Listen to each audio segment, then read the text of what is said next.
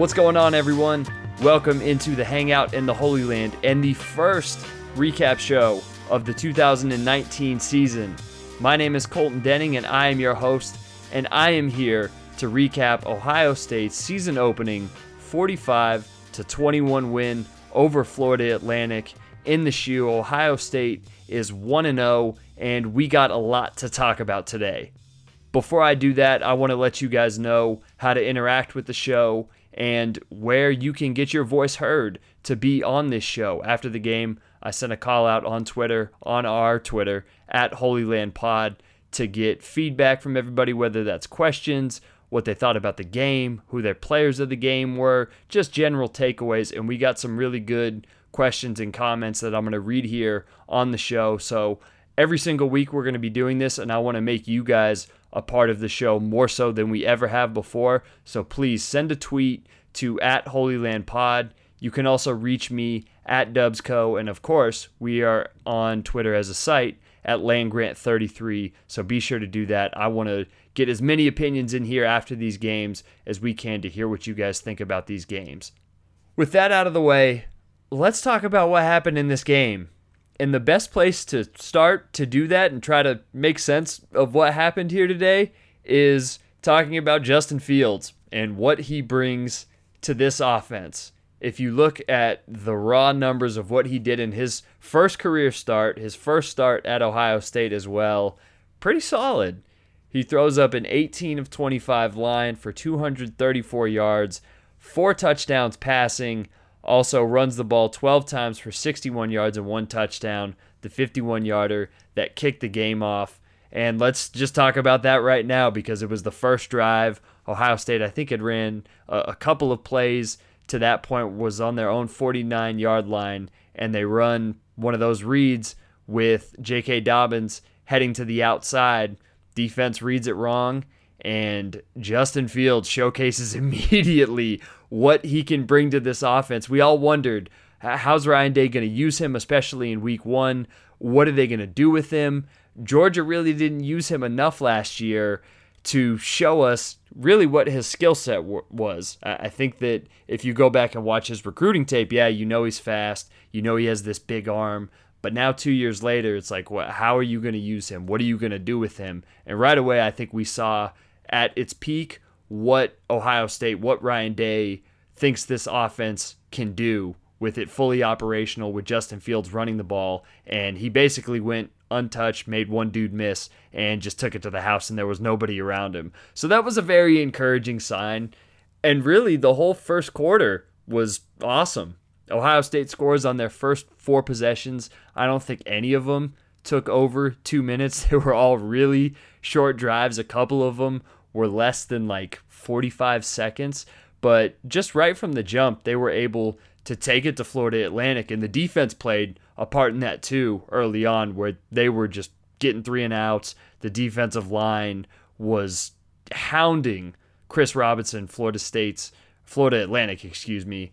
I have Boise State on the mind. Um, they they were just hounding that Florida Atlantic offensive line, hounding Chris Robinson. He had no time to throw the ball in the first quarter. And just like that, Ohio State was able to establish a 28 to nothing lead, starting with that Fields run. Then there was a 25 yard touchdown pass to Jeremy Ruckert, which we can get into. Very nice to see him out there. He caught two touchdowns in this game. Ohio State tight ends.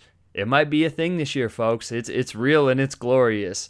Then there was the 32-yard pass to Binjimen Victor where nobody was around him. That that looked just like a complete coverage bust.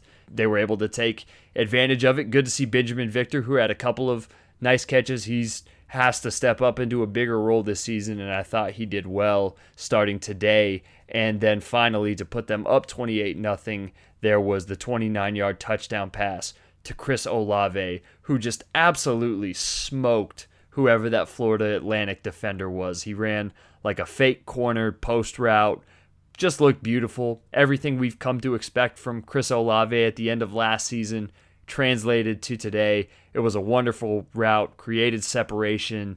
Fields hit him right in stride. There was some real nice zip on that ball too, which was great to see from Fields. We knew what he could do athletically. We knew how he was going to look running, But man, when he really is able to step into a throw, he could put some mustard on it. And that was one of those throws that I really liked seeing from him today, where he just put it right on the dot to Chris Olave, who took it to the house and gave Ohio State a 28 to nothing lead.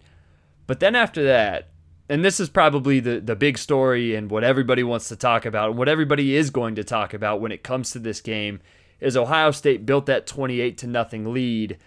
And then after that, they didn't score another point until late in the third quarter. And from whatever your perspective is, this could be either very troubling or you could look at it in the sense of like, ah, when I really look at the drives and look at what we thought about this team coming into the year, that makes sense. And I'll try to explain why, for me, that little scoring drought they went on and some of those drives where it looked like they couldn't do anything, I don't think it's good. Don't get me wrong. You, you never want to do that, especially week one against a team that you're clearly more talented than. And we, we saw that when they went ahead by four touchdowns. But Gus Johnson and Joel Klatt on the broadcast kept talking about the energy level and there really wasn't a sense of urgency. And we had a couple of people tweet us about that, that man, they just, they really let up. And I think that that's fair. And, and there probably is a little bit to that. They may have been feeling themselves a little bit.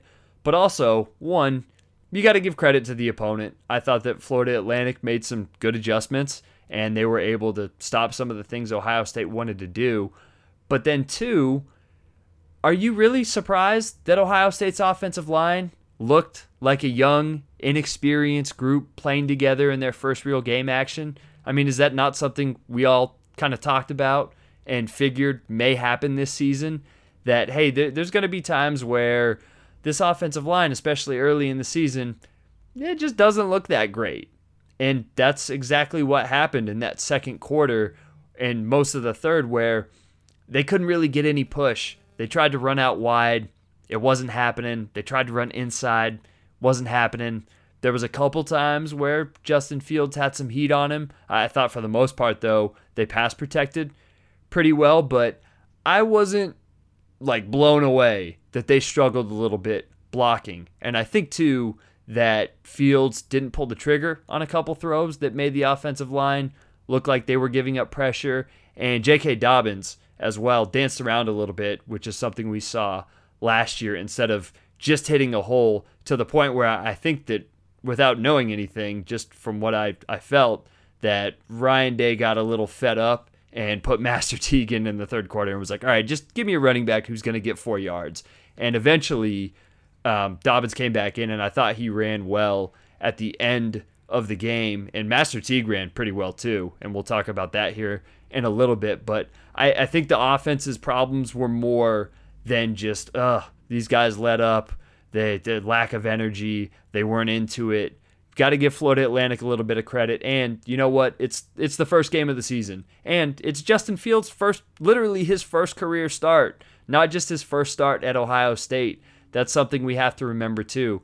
This was his first career start, and no matter how talented you are, there's going to be ups and downs when you're a young player and you go into a game. This was really his first significant action on the college level as a quarterback. You know, if you want to go back, and I think Ryan Day alluded to this last week, if you want to go back and watch Dwayne Haskins against Illinois three seasons ago, it doesn't look great. You know, there's a couple of games where he got into his freshman year, and you thought, man, this this isn't the guy I recognize from that high school tape. Where's that arm? That happens. The quarterback's a very hard position to play, and I, I thought that when it came to commanding the offense, running the offense, and making throws, for the most part, Justin Fields, he looked pretty awesome. I can't remember any decisions he made throwing the ball where I thought it was bad. Maybe he was a little bit too cautious in the pocket. There were three or four times where he had time to process stuff and the pocket was clean and he just looked a little bit hesitant. But you know what? That's a young quarterback. When he gets more reps, they get in and watch the film this week. I'm sure that Ryan Day and the rest of the offensive staff will point out to him, hey, so and so was open here. If this happens, dump the ball off, take the five yard gain. You don't just got to scramble around and wait and then throw the ball away or take a sack just get rid of the ball. And that's something that's going to come with time. But I thought for the most part, Justin Fields was awesome today.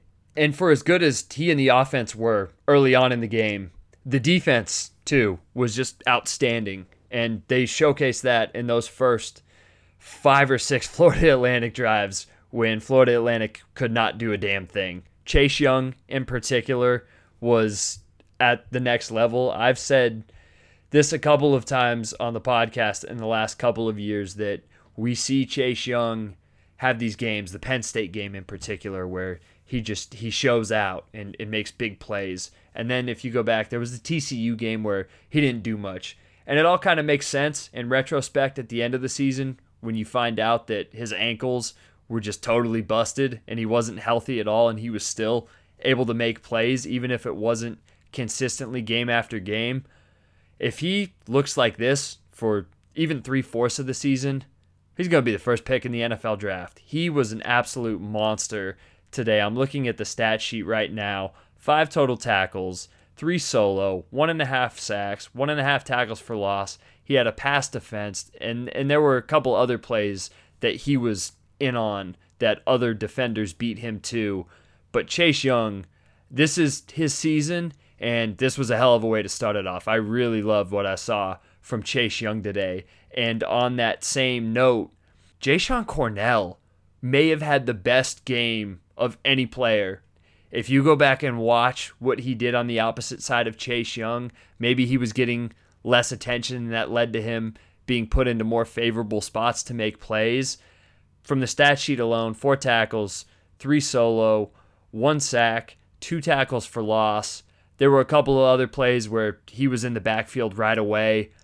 If he's able to step up in Jonathan Cooper's absence and be a disruptor that I think we all kind of thought he would be when he first came to Ohio State, it just takes this defense to the next level because then when Cooper comes back, you really have a defensive line rotation, and they were already rotating a lot of guys today anyway. But if he's a force and not merely just oh that's that's a guy we can throw in there, if he's a guy that hey he, you have to respect what he can do on the edge and, and get to the quarterback and disrupt your run game. To have those two guys on the outside, we saw today what happens when you're able to not only pressure a quarterback from the outside and really pinch an offense in from the outside in, but also stuff a running game like that. And they were able to showcase that a lot in the first quarter. So that was that was very positive and I thought the defense overall for for most of the game was pretty good. There was a couple people barking about it on Twitter afterwards. We got a couple of comments about the defense. Somebody tweeted us. I'll pull it up right now so I'm not butchering exactly what this gentleman said to us about the defense. This is from Michael. He says, What was with the 2018 Michigan defense in the second half. Um, you know, this defense gave up 3.1 yards per play. You can say all you want. There was definitely things that I, I thought were not what I wanted to see. If we talk about the linebackers for the most part, I'm still a little skeptical about what they're doing. Damon Arnette, in particular, I think outside at corner, had a rough day. But overall, to hold that offense to 3.1 yards per play, even with some of the stuff they did in the second half. They scored 15 points in the fourth quarter. One of those drives was just straight up against backups who are completely inexperienced. So I don't know how much I'm counting that. I thought they were fine. I thought that, you know, when it comes to a Havoc standpoint, maybe they could have made a couple of more plays. But other than that, looking at certain individuals, I talked about Chase Young, talked about Jashon Cornell. Jeff Okudah at corner. I think this was his the best game of his career. He had at least one pass breakup, six tackles, one tackle for loss, a couple of other plays that he was involved in. There was that almost safety, probably should have been a safety, that he made the initial hit on and, and knocked the either running back or receiver back on. He had a super tough assignment for some of this game covering Harrison Bryant. I hadn't heard of that dude before. I hadn't watched him before he's legit. He is an NFL guy, and I thought that that was a great battle on the outside that Okudah, for the most part, dominated. He played his best game at Ohio State that I've seen. Jordan Fuller as well. He had seven tackles, four solo tackles. I thought the safeties were pretty solid. They didn't let up much of anything when it came to big plays, and that's what killed them last year. So I, I thought that the safety play was excellent, especially when we compare it to 2018. And then there's the linebackers. This is where it gets a little hit or miss for me because one, I'll start with the positive. Malik Harrison may have had his best game. Malik Harrison was awesome today. He had a couple of really big time hits, five total tackles, three solos, one sack, two tackles for loss. There was a couple where I think one was a guy going over the middle. He just completely laid it on him, clean hit, got him off the field, and he was just around the football all game. Wasn't out of position, didn't look like he was lost. Last year, I think I described him as a, a guy who was going to go somewhere and he was going to do it really fast, but he didn't know where he was going. This year, or at least today, he was going somewhere fast and he knew exactly where he was going and he was going with a purpose. He hit hard today and he just looked smart. He looked like he played smart today, and that was really encouraging to see. Otherwise, the other two linebacker spots, I don't have much positive things to say. I, I think that the two guys there are still out of position when it comes to being starters. I think that the defensive staff, this new group with Hafley, Mattison, and Al Washington. I think they're giving these guys a chance based off of what they know about them, how good kids they are. They seem like they're they're pretty good kids. But watching the film, I, I think that they're going to start to see, okay, we got to do something here at these other two linebacker spots.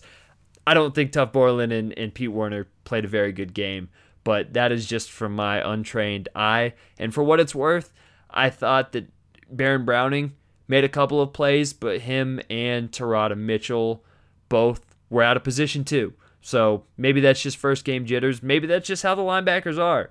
But I think that Ohio State is really set with Malik Harrison being a top tier linebacker. And if they can just get one other guy to be right there with him, I don't know if it's Browning, I don't know if it's Mitchell, I don't know if it's K'Vaughan Pope or literally anybody else. They can get one guy who is really good next to him, this defense is trending in the right direction. I thought they did a lot of very positive things today. And despite some of the third down conversions and some of the second half things that Florida Atlantic did, I liked what I saw from the defense. Let me know on our Twitter or my Twitter if you disagree. But from what I saw, I thought it was a good day for those dudes. Sticking on the defense, we have a tweet from Eddie, one of our favorite listeners. Shout out to Eddie, who asked, Where were all the turnovers the defense promised us? There was just the one, the interception late by Josh Proctor, which was a nice play. And everywhere I've read this offseason, dudes around the program, players, coaches, cannot stop raving about him. I think we're going to see a lot more of him on the field. Those ball skills, his ability to get over in coverage, to range, to cover basically the whole field is what they're saying is something that's very intriguing. And I don't know if there's anybody right now in those positions that can do that like him. So that was great to see him make that play, even though it really wasn't, he didn't really high point it. He went after the ball, but I thought that uh, that was that was encouraging. I really like seeing that from Josh Proctor, and he's going to see I think a lion's share of the snaps sooner rather than later. They can't afford to not find a place for a guy like him who just gets to the ball. Other than that, that was the one turnover. Um, Florida Atlantic, I think, had at least three fumbles. They recovered them all. So, you know, fumble luck. If you can't get to the ball, that's just stuff that's going to happen. I think eventually the way that the defense played, they're going to cause some turnovers. I think Florida Atlantic was pretty smart with the ball. They didn't risk a lot in this game. That was probably something that was baked into the game plan. It didn't really seem like Lane Kiffin was going all out for this one. In the preview podcast that I did with Cyrus Smith over at Underdog Dynasty, that was something we talked about was, hey, is Lane Kiffin really going to go for this? They play UCF next week. How much is he just going to throw his cards on the wall? And not not that that's a great matchup for them either, but I don't really think it benefited Florida Atlantic at all to just be like, here's what we're going to put everything out on the table. We're going to get crazy. We're going to challenge you guys one on one. Outside of Harrison Bryant, they don't really have anybody to do that with. So I think a little bit of the one turnover is just kind of Florida Atlantic was happy to just try to not make mistakes. And even then, Ohio State was able to force a couple of fumbles, didn't get on them, and just had the Josh Proctor interception. So that's something that's worth watching going forward. I think that'll escalate in the coming weeks, especially as this defense gels a little bit more. Younger guys get some playing time. And when you have a defensive line and an outside pass rush that can get to the quarterback like those dudes can, those turnovers are going to come. So I don't think that's something to worry about as of now. And I know I said it before, but uh, Jeff Okudah, he he looks good, and you better enjoy him for the next 12 or 13 or however many games Ohio State has left in this season, because uh, he's he's going high in the NFL draft. He is fun to watch, and you know what? He might not have a lot of picks this season because I do not foresee a ton of quarterbacks on this schedule and a ton of receivers that can match up with him and beat him. I don't see a ton of quarterbacks challenging Jeff Okudah. A lot of that is going to go to the other side. And I know I referenced it before, but that's another piece of the defense where I don't necessarily think Damon Arnette's going to be the guy for them all year. I don't know who else it's going to be, but I don't think he had the best game. He dropped an interception, a very easy interception that he should have caught. I think he had one penalty. I could be mistaken on that. And there were a couple of times that he got beat. I don't think he played awful or anything, but that's something to look for. I don't necessarily see him holding that spot all year. Maybe he does based off of leadership and is able to play a little bit better than he did today. But just like a couple of dudes in the linebacking core, we've seen enough to kind of know what he is. And if he plays solid, you know, maybe maybe that's enough. I don't know. I'm not a coach. I can't tell you guys that hey, replace this guy and they're gonna go do it. That's that just is what it is. Uh, where to next? Bear with me here as I try to figure out how we want to run these solo pods. Maybe we'll go with uh, another comment. Brendan Vilfroy says, "Love what I saw out of the defense in the first half. Agreed. D line was just dominating. Linebackers weren't lined up on the line of scrimmage and were in position to cover slash make tackles. Fields was good early, but felt like he held onto the ball too long the later the game went on." I think for the most part, Brandon, you basically hit it on the head. The linebackers not being on the line of scrimmage, awesome. Love to see it. Uh, they were in position for the most part all day to make tackles. Justin Fields was very good early on, and it, it did feel like he held onto the ball a little bit. But like I said earlier, this is literally his first start. He's not going to play perfect, and even then, he went 18 of 25 for 243 yards and four touchdowns, or 234 yards, excuse me. And not a lot of those were hard throws. I, I think that may be a talking point from like people on Twitter. Well, actually, Twitter will be like, oh, D- Justin Fields didn't make a lot of hard throws. Ryan Day made it really easy on him. Like, yeah, he should. That's what we've been complaining about on this podcast for the last two years that Ohio State's coaches haven't put their players in positions to succeed. And I think that when it comes to Justin Fields, Ryan Day did exactly that. There, there's no reason to give him a bunch of hard concepts to work with in his first start. Ease him into the game. Let him figure out, you know, kind of how everyone works in a game setting, what his strong points are going to be. One of those looks like uh, throwing on the run. He looked very comfortable to his right, had a couple of nice third down throws. One of them to Chris Olave on the right, just hit him perfectly in stride. So that that was fun to see. I would expect that will be a very large component of the passing game going forward. But I thought that they kept it simple. They played to his strengths, and they're going to continue to build this passing game. What we saw from him and the Ohio State team as a whole, this is week one. This is not the finished product. And when it comes to Justin Fields, I think about 90% of it I really liked, and it'll be fun to watch him against a very good Cincinnati defense and how they try to figure that out next week. Uh, other things offensively, our boy Buckeye 9131 tweets us with Dobbins finished fifth on the team in yards per carry today and looks lethargic. Thoughts? Mm, agree and disagree. There was a, a portion, and I think I referenced it earlier, from late in the first quarter and then basically the whole second quarter and some of the third quarter where he just looked like he was running like it was 2018 again. He was picking and choosing way too much, was dancing, wasn't just hitting the hole, getting three yards, moving forward to play the next down. and to the point where I think Day took his ass out and put in Master Teague and was like, "Give me four yards, give me five yards, just move ahead." And I thought Master Teague played really well. I liked what I saw out of Master Teague, but after that, I think if you go back and watch in the fourth quarter, Dobbins turned it around and had a strong finish, and that's you know he had the touchdown where he dove up through everyone but I like the way that he bounced back in the fourth quarter. He had some some physical runs. There was the second and nine play. It may have been right before the touchdown where he ran up the middle. That was reviewed. That was nice. I really liked that run. That was encouraging to see him break through that. That's what you want to see. If you revert back to your old form, you say, "Hey, snap out of it." You know, let me change my game and get back to what I do best, and that's picking up yardage. So there was a time where I felt like, oh boy, you may need to take J.K. Dobbins off the field and see what else you have here. And they did that.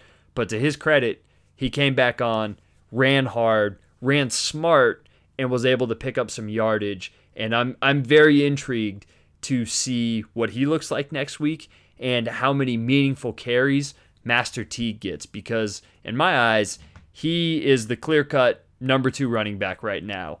I know everybody loves to talk about Demario McCall. Shout out to former co-host Patrick Mayhorn. Loves Demario McCall. I love Demario McCall. When it comes to running back, give me Master Teague. I I saw enough today to want to see that more going forward. He is just a big dude who is going to move forward, maybe make a cut. He's got a little bit of the Zeke trait, and you guys know what I'm talking about watching Zeke here. But if you watch him, even still to this day with the Cowboys, there are plays where it, it looks like, you know, he's going to gain one yard, or maybe he'll get stuffed for a loss of two. And somehow he just gets two extra yards. He makes a one yard gain, a three yard gain. I'm not saying that Master Teague is anywhere close to Ezekiel Elliott's level, but I feel like he's got a little bit of that trait where you see the play and right as it's ending, you look down like, oh man, this is going to be second and nine, and he picks up four extra yards. You're like, okay, it's it's second and five. So I liked seeing that out of him. I want to see more of Master T going forward, and the running game as a whole. They really kind of went out of their way to not showcase Justin Fields. There was the touchdown, but other than that, and I think Joel Klatt mentioned this on the broadcast, even when it looked like they were running those read plays those were just straight up handoffs. There, there's no reason to run Justin Fields. So I, I don't think we even got the full scope of what this running game is going to be. There was no reason to just run a bunch of insane, crazy concepts, running concepts with Justin Fields and, and figure out how that's going to work. I think that they can do that in the coming weeks. You can do that in crunch time. You don't have to do it when you're up 23 points against Florida Atlantic week one. There, there's just there's no benefit for me uh, of them doing that, and I can see why they kind of kept the run game vanilla. So I think for the most part, run game averaged just under five yards per carry, had 237 raw total rushing yards. It was a good day. As a whole, the offense could stand to clean up the turnovers. The Dobbins fumble was bad. The sideways slash backward pass to Victor was bad. Jeremy Ruckert's also got to get on that ball. You got to got to play through there and pick that ball up and the efficiency need to pick up. We love to see that they have the big plays. They were able to do that early on, but there is going to be a time where Big Ten play starts and you're going against Michigan State's defense, Wisconsin's defense. This isn't NCAA 07. This isn't me just bombing 15, 20 yards down the field every time and picking up two first downs worth of yardage every single play. They're going to have to be able to pick up four or five yards at a time. Wisconsin and Michigan State Michigan, those better defenses, they're going to have to figure a way to play more efficiently than they did today. That was something that I'm looking forward to seeing how they do against Cincinnati, a very tough defense that schemes well with Marcus Freeman and Luke Fickell at the helm. You can go back and watch the UCLA game. Those dudes fly around. So that's going to be a great test for them. And I want to see a lot more efficiency from the offense next week. It's the big plays are great, but if you really want to be a well rounded offense, those efficient plays are going to have to be a little bit more in the DNA. Uh, other questions. What else do we have here? This one is from Shelby. He says, We didn't have to wait very long to see how Day deals with a bump in the road outplayed in final three quarters along with the loss of urgency and in-game adjustments. Who saw this coming? Shelby, never tweet at me or the show ever again. I'll never read one of your tweets ever again. So that's what I think about that. Um, that that's bad. That's a terrible take. Um, uh, let's see. Jake says, great way to start the season. Slightly worried about next week, though.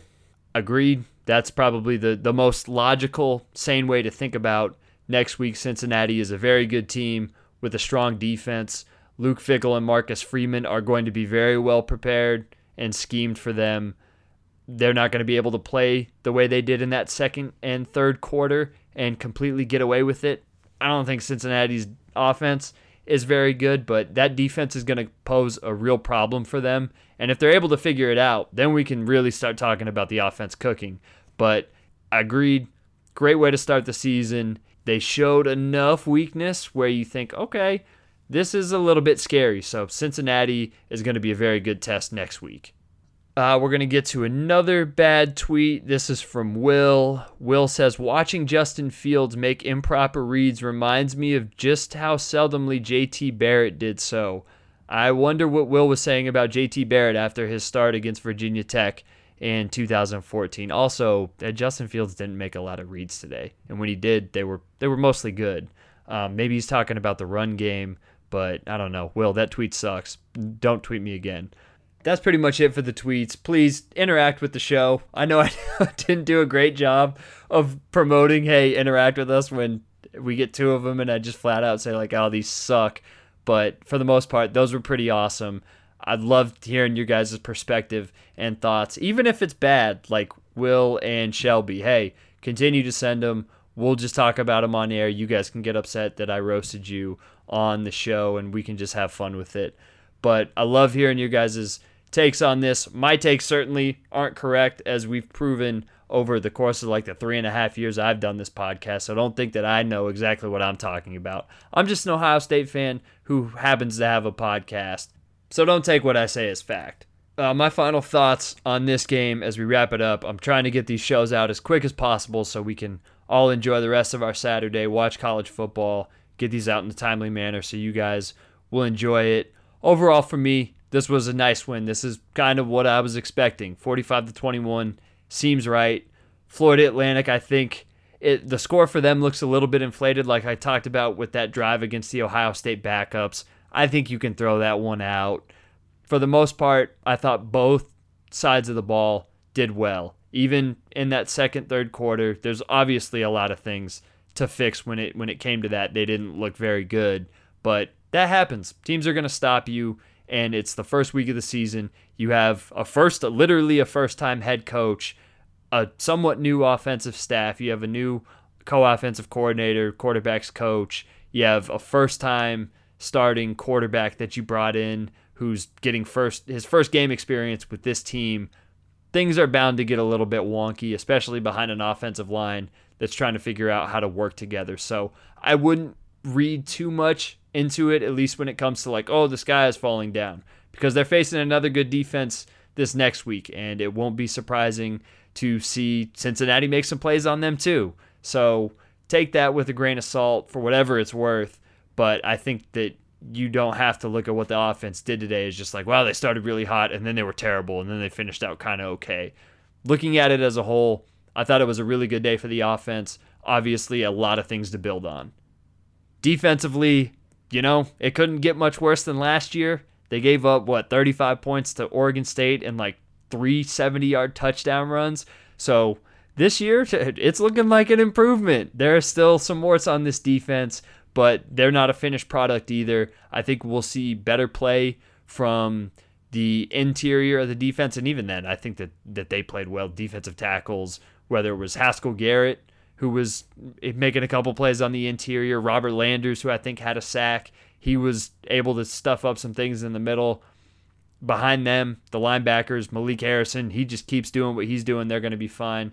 And if they just figure out what else they want at those other two linebacker spots, I think this could be a pretty good defense. I liked what they did, and Cincinnati doesn't scare me a ton with what they do offensively. So I think that they'll be able to build on this too, have another good game. But for week one, you hold Florida Atlantic to just over three yards per play, and that's with the backups giving up that touchdown drive.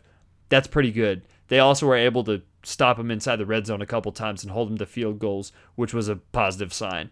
So defensively, man, I'm I'm not entirely pleased. It wasn't the best, but I thought it was pretty good.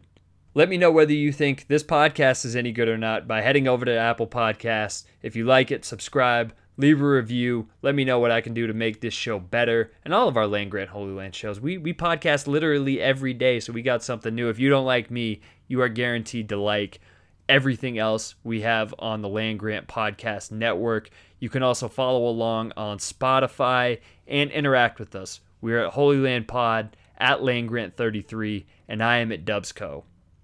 That's going to wrap up today's show, our first recap edition of the Hangout in the Holy Land, me going solo. I hope it was all right. I hope I did well and get a passing grade in this first solo type of podcast on Land Grant Holy Land. So please leave me some feedback and let me know what you think of the show.